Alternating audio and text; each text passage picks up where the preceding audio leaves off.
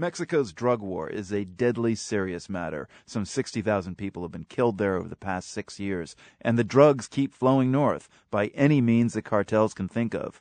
We definitely don't want to make light of the violence and suffering that the drug war causes, but some of the methods drug smugglers use to get their illicit goods north of the border can be kind of humorous. The New Yorker's Patrick Radden Keefe documents the most outlandish stories from the Mexican drug war in a new article. He joins me on the line from Washington. Uh, you talk about the inherent looniness of the drug war in Mexico. Give us a prime example of just how strange a story can get. Well, I mean, I think, you know, some of it is just that you get this Tom and Jerry type game between the smugglers and the authorities, where the authorities will do something to stop the drugs from coming across the border, and, and the smugglers will kind of try anything once. So, uh, one example, and there's a great image of this is that they erected a border fence down in uh, in Arizona outside Yuma to try and stop smugglers from coming across. And what the smugglers did was they actually built ramps up one side of the fence and down the other and tried to drive a jeep right over full of drugs. The problem is the Jeep got stuck at the top, so they abandoned it. So you have this kind of amazing image of a Jeep sitting on top of this uh, border fence. It starts to get surreal, some of this stuff. You document stories about drug cartels funding productions of religious films uh, here in the U.S., about like the Knights Templar getting involved, about laundering money through racehorses. Uh, who comes up with this stuff? Well, they're really creative. I mean, we don't know exactly the size of the drug trade between Mexico and the United States, but the low estimate is it's, sort of six to seven billion dollars a year, and the high estimates are 39, 40 billion dollars a year. So you can imagine there's a lot of incentive for people to be creative. The ingenuity on the part of some of these smugglers is pretty astonishing. Yeah, so there's one story you tell about a parking spot in Nogales, Arizona yeah, I think of this as, as the most valuable parking spot in America. There was this one parking spot kind of close to the border.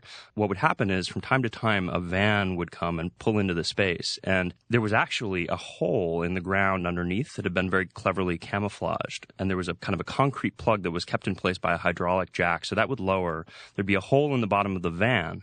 And it turns out that this was actually a tunnel that ran right underneath the border. And so in about 45 minutes, the smugglers could hand over hand just uh, feed packages of marijuana into the van. It was about a million dollars worth they could do in 45 minutes. And then the van would drive off. The plug would be put back in place. The next person would pull into the spot and nobody was any the wiser. It's such an extraordinary story. How did uh, that, that little plot get discovered?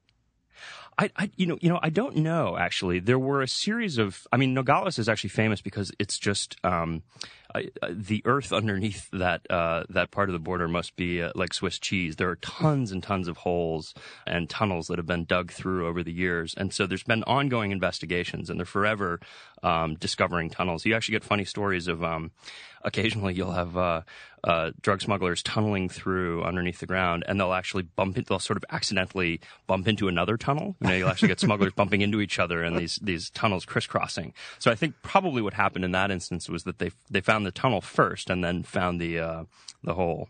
As you point out, it's not all funny little sidebars to the drug war. I mean, at the end of the piece, you discuss the recent legalization of marijuana in Colorado and Washington State, and say that from the cartel's point of view, this has to be the most outlandish story of 2012. Why do they see it that way? Well, I think for the cartels, it's it's a dangerous development because the reason that their industry is uh, is so successful is because of prohibition in the United States.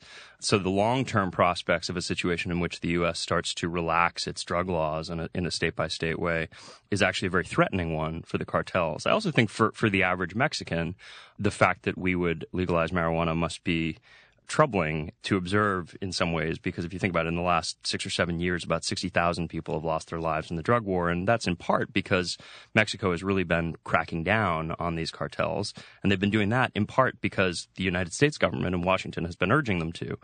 Marijuana is one of the big products for the cartels. By mm. some estimates, it's up to 40% of their revenue. So the notion that they would crack down and lose a lot of lives trying to stop the smuggling into the United States, and then we would say, you know what? We're going to make it legal here after all, must uh, make them scratch their heads. Yeah. So, what creative angles will the cartels be dreaming up next to counter the, uh, the this wave of legalization of marijuana? Well, you name it. I mean, one thing they're doing is investing very heavily in, in methamphetamine, uh, which many of them perceive to be the, the future. There are some incredible right. stories about the kind of business savvy of the cartels, but about 10 years ago, when they realized that meth was, was going to be a big drug in the U.S., what they would do is actually some of the cartels would send shipments of marijuana to their clients in the Midwest, and they would actually send free samples of methamphetamine. First taste is free, as they say. In this instance, I think that was actually literally the, the business strategy. Patrick Radden Keefe of The New Yorker will link to your story about the year's most outlandish drug stories from the drug war in Mexico. That'll be at theworld.org. Thank you very much. Thank you.